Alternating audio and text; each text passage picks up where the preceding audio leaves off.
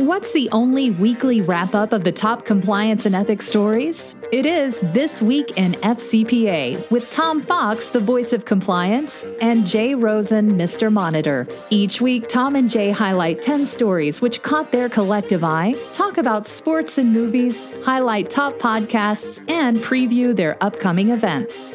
Join This Week in FCPA each week for a one stop review of the week's compliance and ethics highlights. This Week in FCPA is a production of the Compliance Podcast Network. Stories this week include the first DOJ opinion release in six years. What is the significance? Tom explains it all on the FCPA Compliance and Ethics blog. An FCPA enforcement action involving international adoptions. Harry Cassin in the FCPA blog reports bank government partnership to fight financial crimes, Dylan Tokar in the Wall Street Journal Risk and Compliance Journal. If you're a cheater once, are you always a cheater? Aaron Nicodemus explores the Daimler fine in Compliance Week.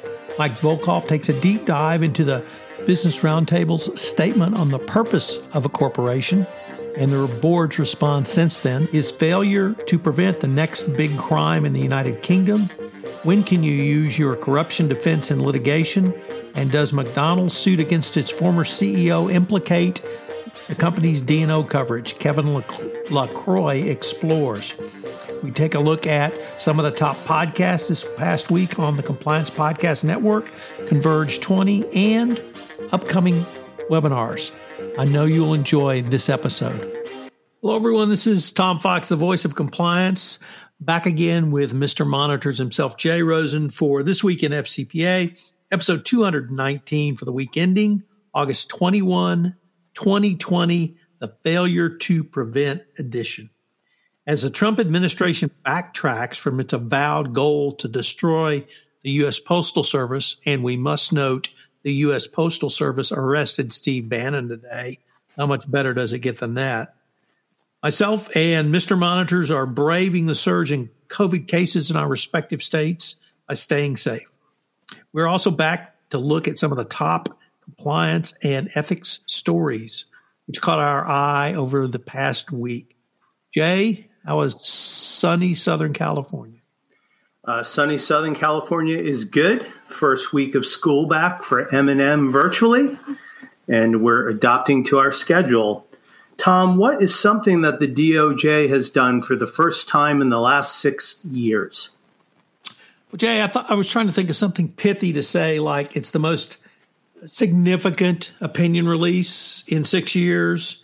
It's the longest opinion release in six years. Uh, but the reality is, it's the first opinion release in six years. So that in and of itself is significant.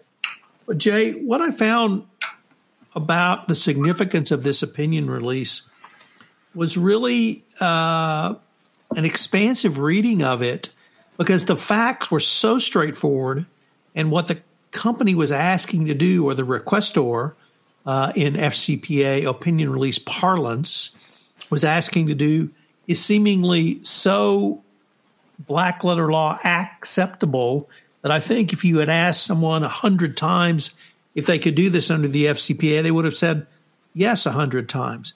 Uh, the basic facts were the requester wanted to buy some assets of a uh, either a, a, foreign government or a state-owned enterprise of a foreign government, and they bought those assets. Uh, they had another department of the foreign government help them in that sale, and that uh, other department wanted uh, a commission for work they had done. Uh, it was commercially necessary. The work, the rate charge was commercially reasonable the payment was to the foreign government department that assisted in the purchase, so it was not to an individual. And of course, you can make a payment to a foreign government. All that seems extraordinarily straightforward and, and really not worthy of an opinion release. But there was one part of the opinion release that uh, really caught my eye, Jay, and I just need to, to read it because it's so sort of off the wall. It says, uh, based upon representations of the requestor, there is no indication the requestor intends or believes the money will be diverted to any individual, nor is there any indication the money will in fact be diverted to any individual. The payment is transparency to uh, the foreign government and its management. Indeed, the chief compliance officer of this department of the foreign government has certified to the requester that the payment into the foreign government uh, department will only be used for the benefit of the foreign government office and will not be forwarded to any other individual or entity. Um, that is not required by the FCPA. So many commentators could not understand why uh, that representation was made and why it was put into the opinion release. Well, I think the reason, Jay, is you have to look outside the FCPA. There's a massive criminal case in Italy that's ongoing involving Eni and Shell over an offshore block. They uh, got the rights to offshore Nigeria, and in that transaction, Eni and Shell paid 1.3 billion to uh, the Nigerian government, with apparently the knowledge that that money would be paid out to individuals as bribes. Um, now that does not implicate the FCPA because the money was paid to the foreign government. so it may be that this requestor was concerned about the uh, Italian angle here. It may be that the Department of Justice is signaling that there's perhaps a, a gap in the FCPA, which allows payment to a foreign government. But then, if that foreign government wants to distribute the money out as bribes, that that can be done even with the knowledge of the payor. Uh, it may be that the Department of Justice is trying to uh, communicate that they want Congress to fill this gap.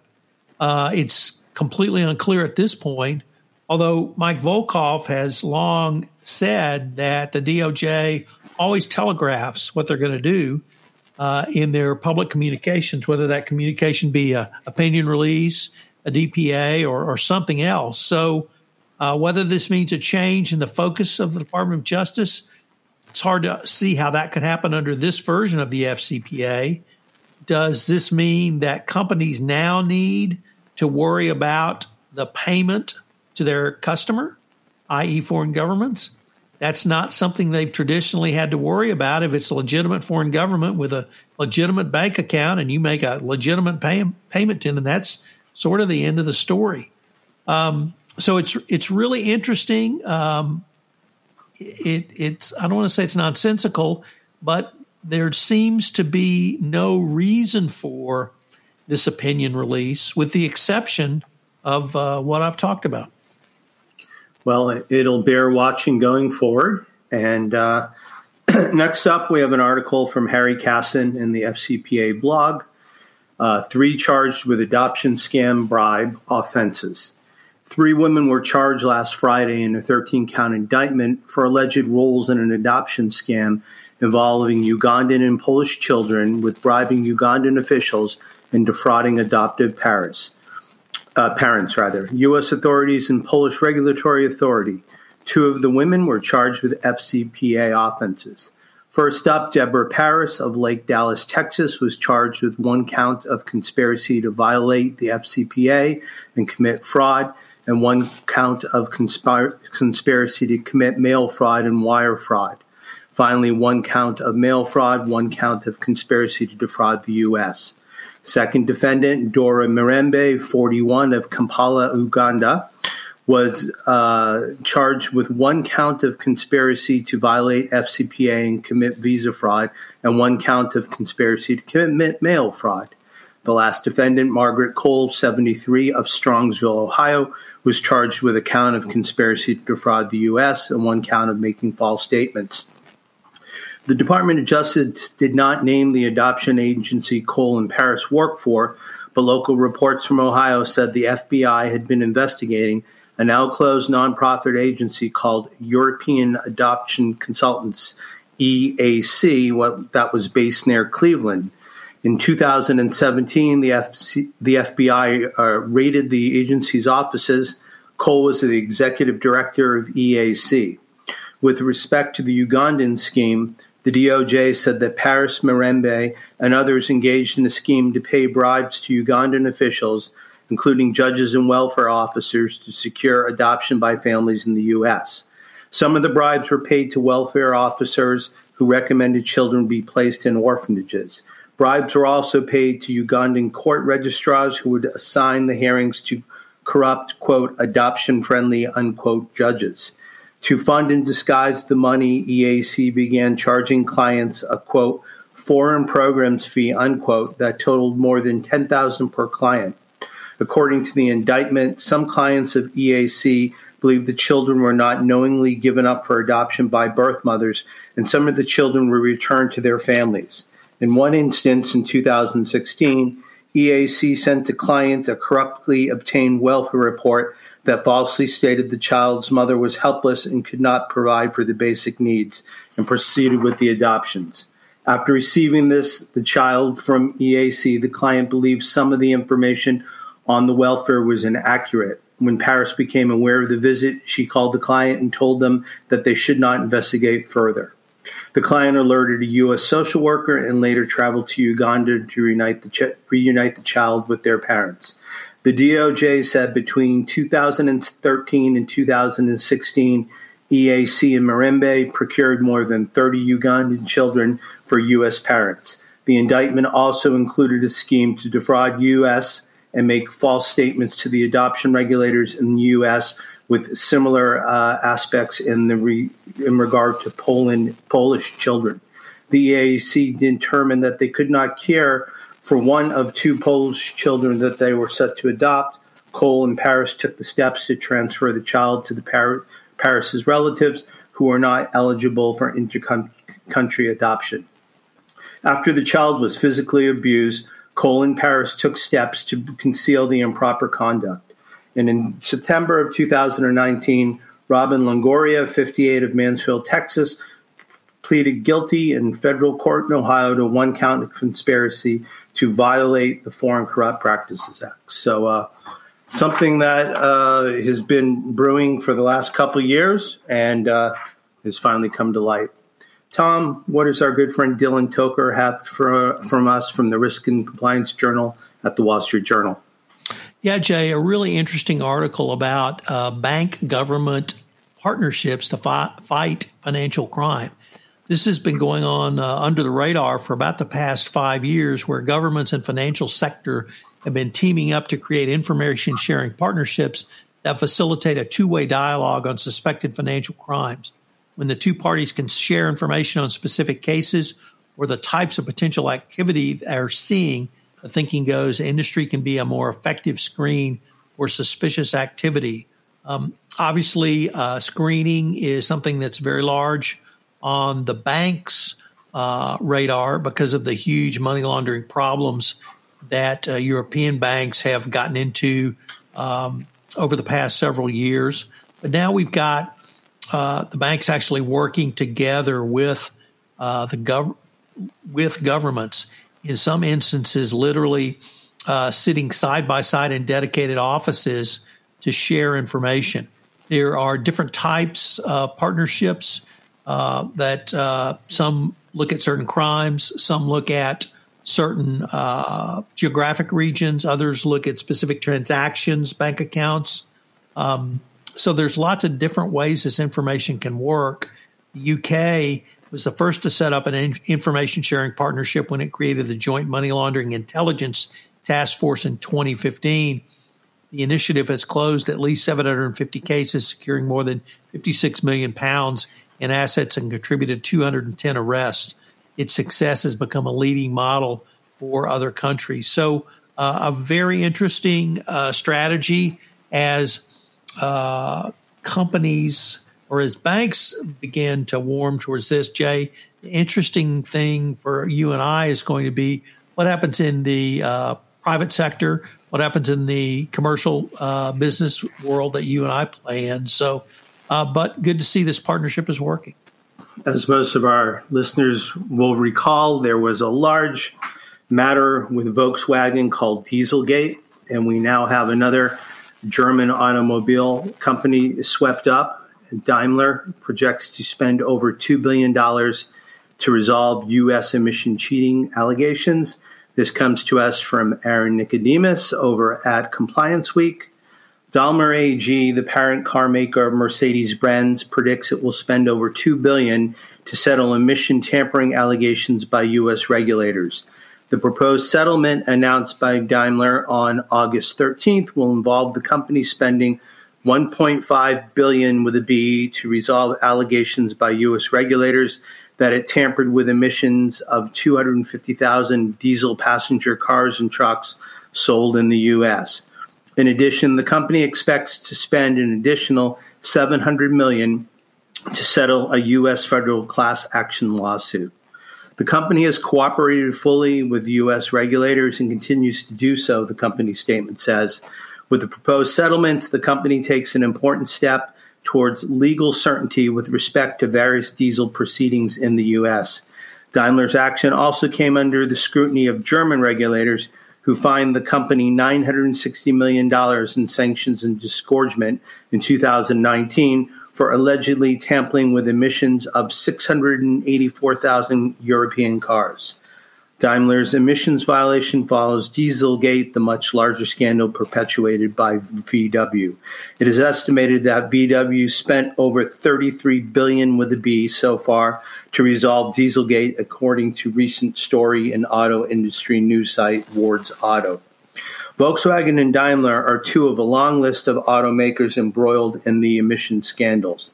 The proposed settlement for Daimler involves US EPA, California Air Resources Board, the Environment and Natural Resources Division of the Department of Justice, the California Attorney General's Office, and U.S. Customs and Border Protection. The settlements still have to be approved by regulators and the federal judge overseeing the class action lawsuit before the U.S. Court for the District of New Jersey. So, Jay, Mike Volkov uh, put together, I thought, just a great blog post series this week. I'm going to spend a little bit of time on it.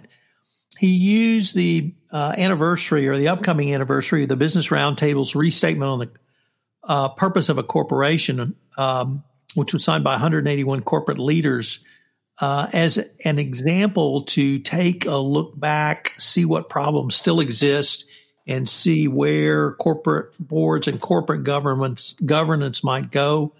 Um, is all encapsulated and really is about his uh, first sentence of his second paragraph, which says, "quote." But I'm sorry to say, not much has really changed.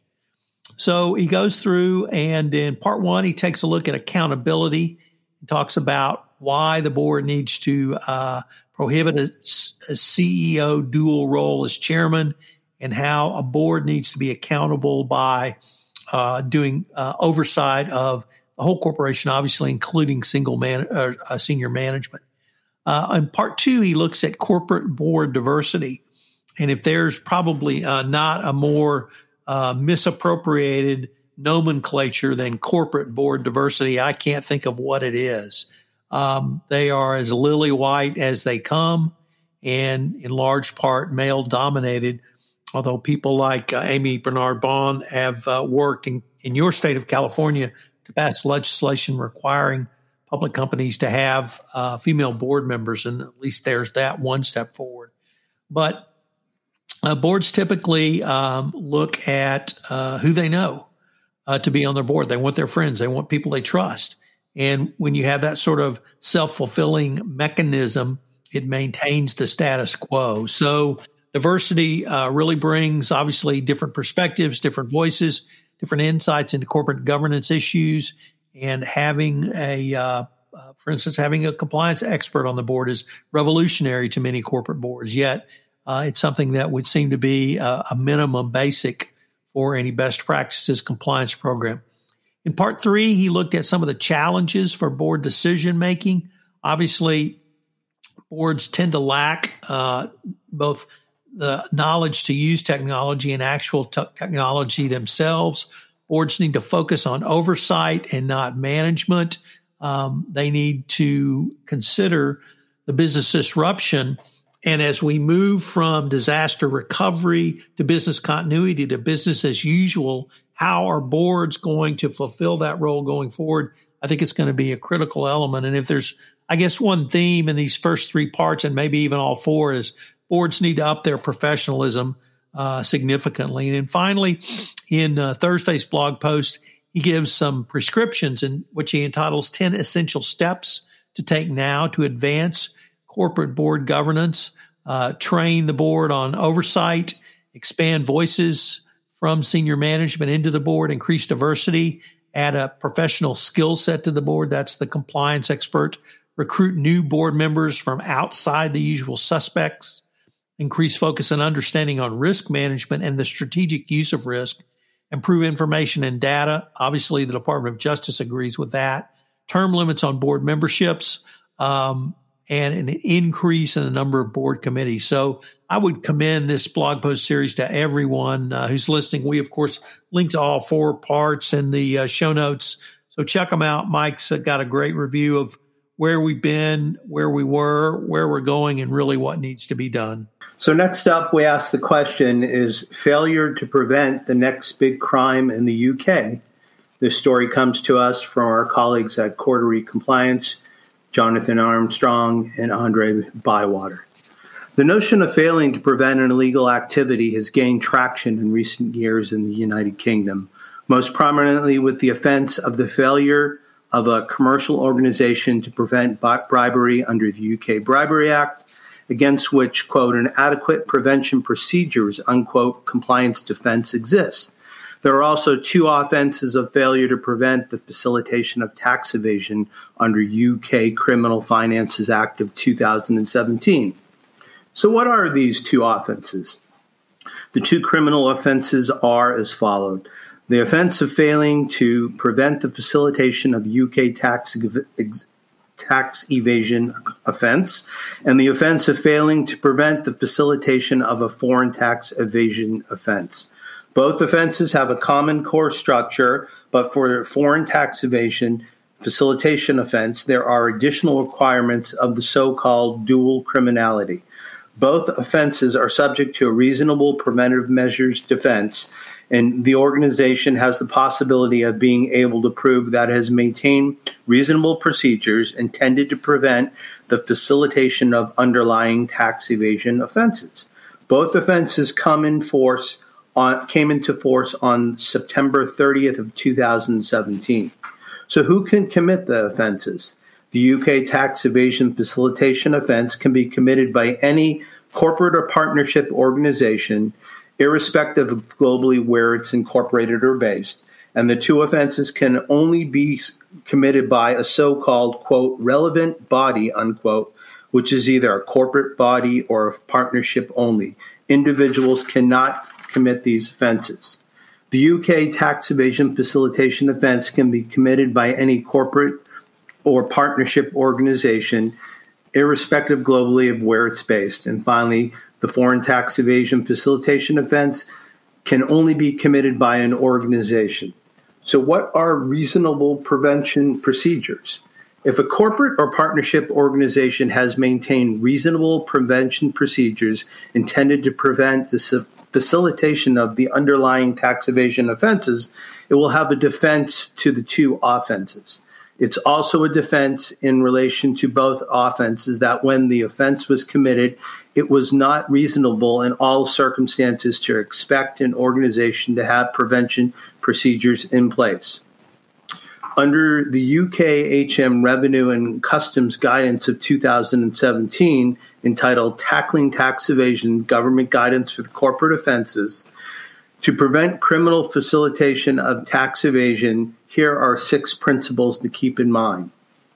You should perform a risk assessment, proportionality of risk based pr- prevention procedures.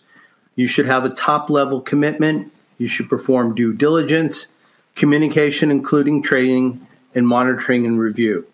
With all guidance, and it's only guidance, so following it is not a cast iron, ga- iron guarantee for immunity from prosecution. What are the penalties? Both of the above offenses are punishable by way of an unlimited fine in England and Wales. Convicted organizations may also be subjected to certain court orders. And can an organization self report? Yes, if an organization suspects that one or two offenses may have taken place, it may wish to undertake an internal investigation and voluntary self report. So, what are the takeaways? Organizations may want to consider doing the following.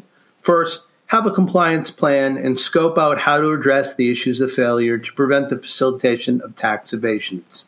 Put in place reasonable prevention procedures, taking a tailored risk based approach according to size, nature, and complexity of the business.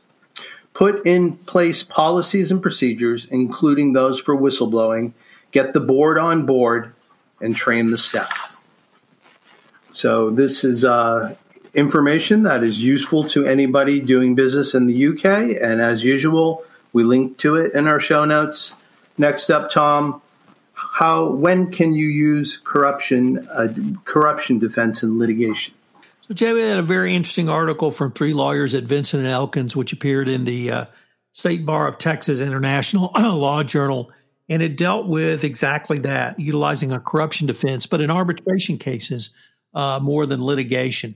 And arbitration or arbitral arbitrable corruption defenses are still in largely unter- uncharted territory since there are very few awards dealing with them.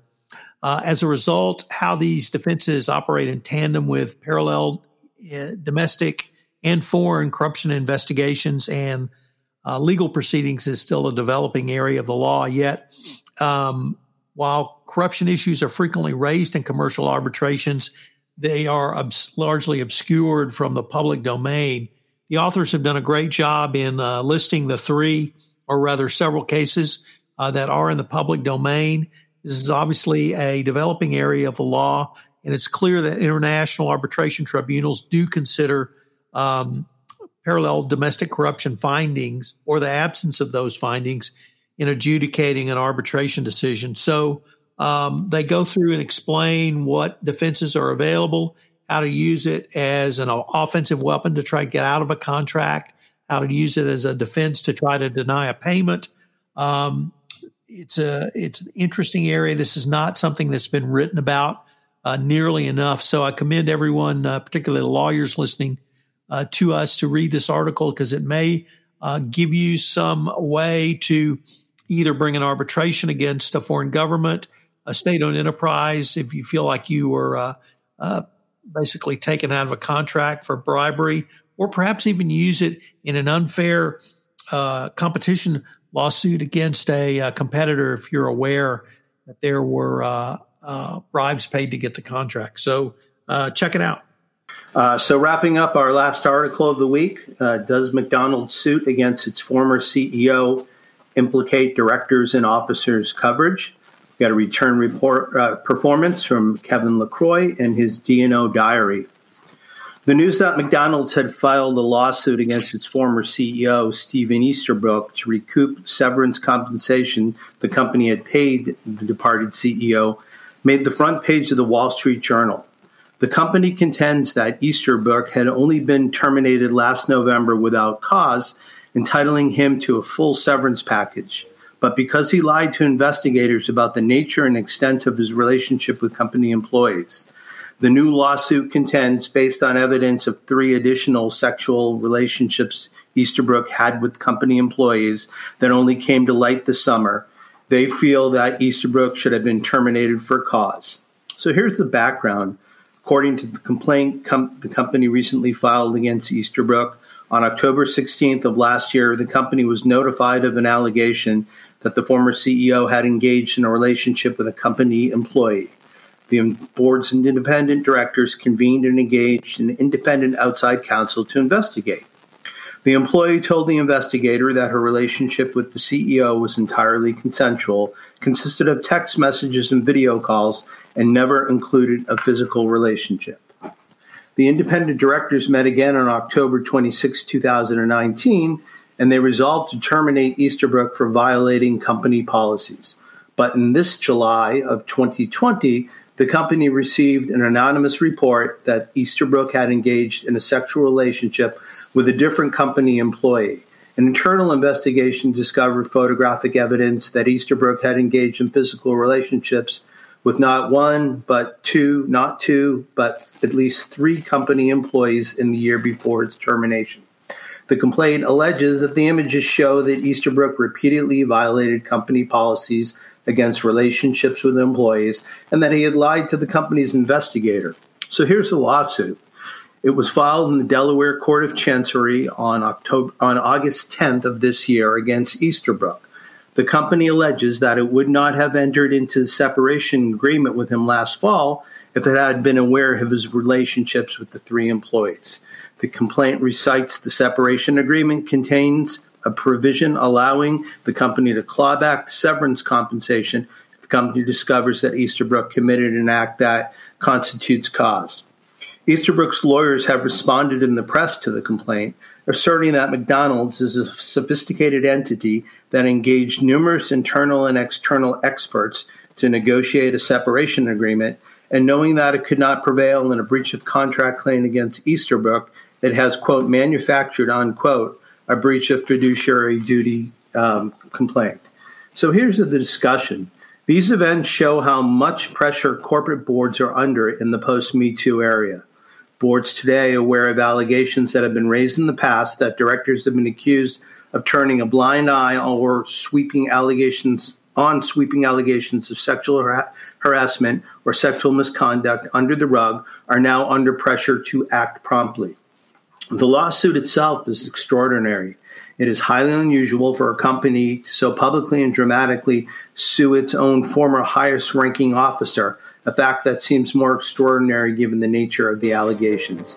Indeed, in an August 10, 2020 New York Times article, they quote, the lawsuit represents an extraordinary departure from the traditional disclose it and move on decorum that American corporate executives have embraced when confronted with allegations. Of course, it may also be relevant that last November, just after Easterbrook was terminated, a class action lawsuit was filed against the company alleging systemic sexual harassment. The company may also recognize that it would be under special scrutiny right now. Um, Kevin notes that he read the company's complaint against Easterbrook and the fact that the initial investigation included a search of Easterbrook's mobile phone, but apparently did not include a review of his company email account, made him scratch his head a little bit. Perhaps the oversight had something to do with the fact that the investigation was conducted in just 10 days. From a D&O perspective, the lawsuit raises a number of potential coverage thought problems. For example, Kevin has no idea whether Easterbrook had any intent to seek protection under McDonald's D&O insurance for the claims asserted against him. But the fact is that the group of individuals insured a D, under, insured under a D&O insurance policy include former directors and officers. Insurers protect themselves from the problems this arrangement may otherwise correct create by including standard insured versus an insured exclusion. In the current era, this standard provision has been revised in many public company policies to restrict the exclusion to precluding coverage only for claims brought by the insured corporate entity against an insured person. Regardless of the question whether or not Easterbrook has coverage for the lawsuit, the companies filed against him, there is a further question about possible future claims that might be brought against the board. While it may not be covered under the policy for claims the company has raised against Easterbrook, there still could be a covered claim under the policy if the current concern about the way the company's boards handled these circumstances ultimately do result in a lawsuit against the board. So, uh, big doings in Illinois. Uh, we go from our last story to take a look at some of the podcasts that we've that you've had on this week, Tom. First of all, um, why don't you tell us about this great series that you have with Louis Sapirman over at Panasonic? Sure. Uh, this month on the Compliance Life, I have Louis Sapirman, as you noted, as a general, excuse me, the chief compliance officer, I think chief ethics and compliance officer at Panasonic North American. In part one, we looked at his professional journey into compliance. In part two, uh, we discussed the qualities he sees for a successful CCO, and today, or rather this week, uh, communication is driver of compliance. Uh, this week on uh, compliance and coronavirus, we had AMI week, another AMI week. On Tuesday, we had your colleague Eric Feldman discussing culture and compliance during COVID 19. Uh, AMI founder Vin DiCianni on using compliance ambassadors during COVID 19. Check that out. It's a, a really interesting insight from Vin. And then we concluded with Deb Waugh, and Deb is a healthcare professional, and uh, she was very passionate about the work that healthcare professionals are doing and how they're uh, holding up and what the challenges they face going forward. over on uh, the Compliance Podcast Network's uh, 31 Days to a More Effective Compliance Program. Uh, AMI uh, sponsored this month's series on boards of directors. On Monday, we took a look at what leads to a successful board investigation. On Tuesday, board metrics for compliance. Uh, Thursday had guest Vin DiCianni to talk about board failures. On Thursday, I had boards and doing business in China. And on Friday, the board's role in hiring, not something that I think gets enough play. Uh, the month of August, as I said, is sponsored by Affiliated Monitors. I've got our 31 Days to a More Effective Compliance Program has its own iTunes channel, so you can check it out there. Jay, we've got several uh, events coming up. Uh, you want to start off on those? Yeah. Uh, first of all, um, at this time of the year, we're usually getting ready to head into the fall conference season. And one of the first conferences to kick off, uh, Converge 20, has been reimagined as a virtual conference. And this is following up on their conference community that they've recently opened up online. So, uh, Tom, we have registration information here. And as you asked me last week, what is the cost to go to Converge 20? It's free. It's how much? Zero. Zero. So anyone should f- sign up and join us there. We're looking forward to. Uh, uh, I think Tom, you're going to be doing some preview podcasts in advance of it, so we're looking forward to that. Uh, next up, uh, what's happening on Walden Pond? So, for those who are not in the know, Vince Walden is the host of the Walden podcast on the Compliance Podcast Network. Vince is a speaker at Converge 20, as am I. And we're going to preview a session uh, by yet another speaker, Matt Galvin, over at AB InBev, uh, talking about the ROI of compliance and how to frame that up in your corporate budgeting and how you can use that information to increase your budget. So that webinar goes off on Tuesday, uh, 10 a.m. Central Time, and we've got uh, links to the registration information that webinar is at no charge. On the same day, I'm doing a double header, Jay, as I'm joining your colleague Don Stern for a review of the 2020 updates to the evaluation of corporate compliance programs as a part of Navex Global's quarterly masterclass. Um, I'm sorry, it's not the same day. It's Thursday, the 27th. Same week. Same week. Same week. So two webinars in one week. Uh, hopefully, I can uh, handle the pressure. But uh, I, I, had a great time preparing for it with Don.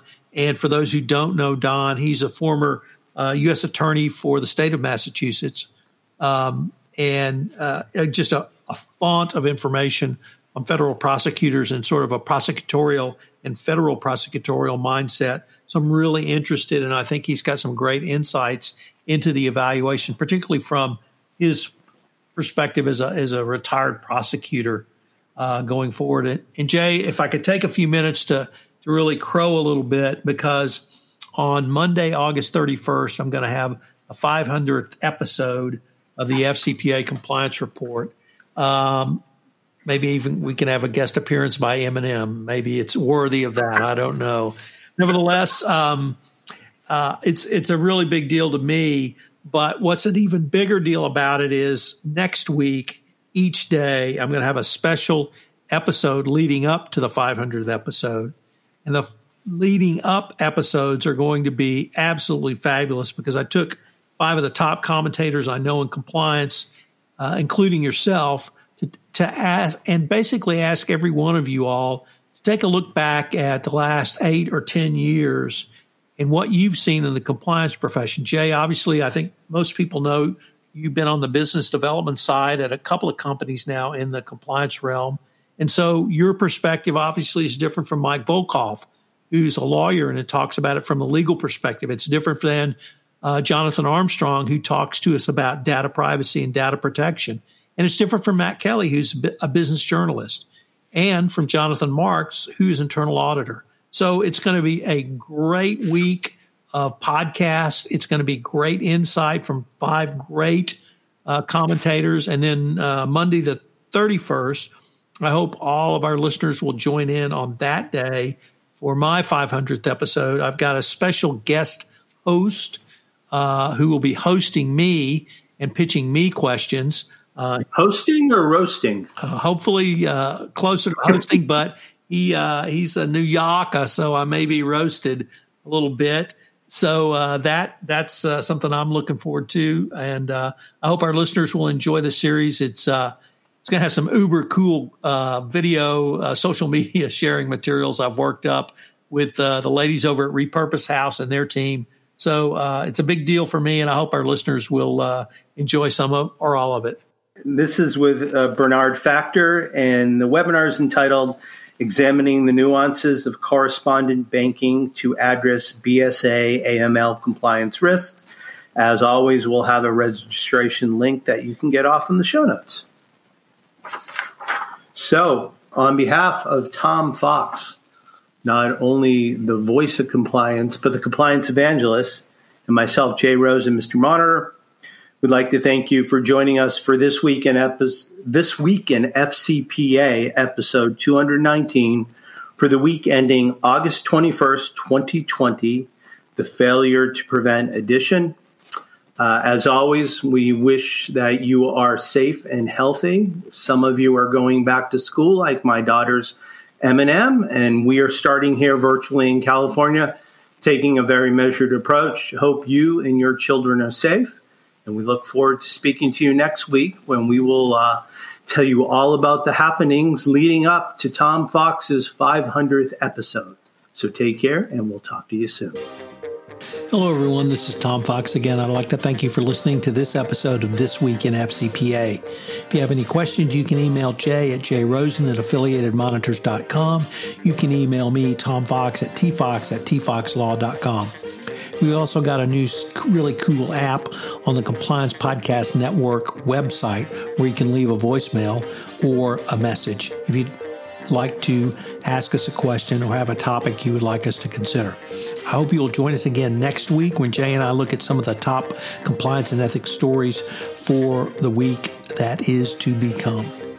This Week in FCPA is a production of the Compliance Podcast Network and a proud member of C Suite Radio. Thanks again for listening, and we look forward to visiting with you again.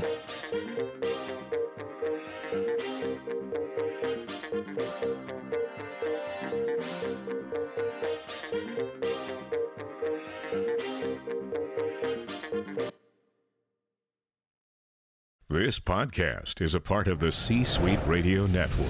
For more top business podcasts, visit c-suiteradio.com.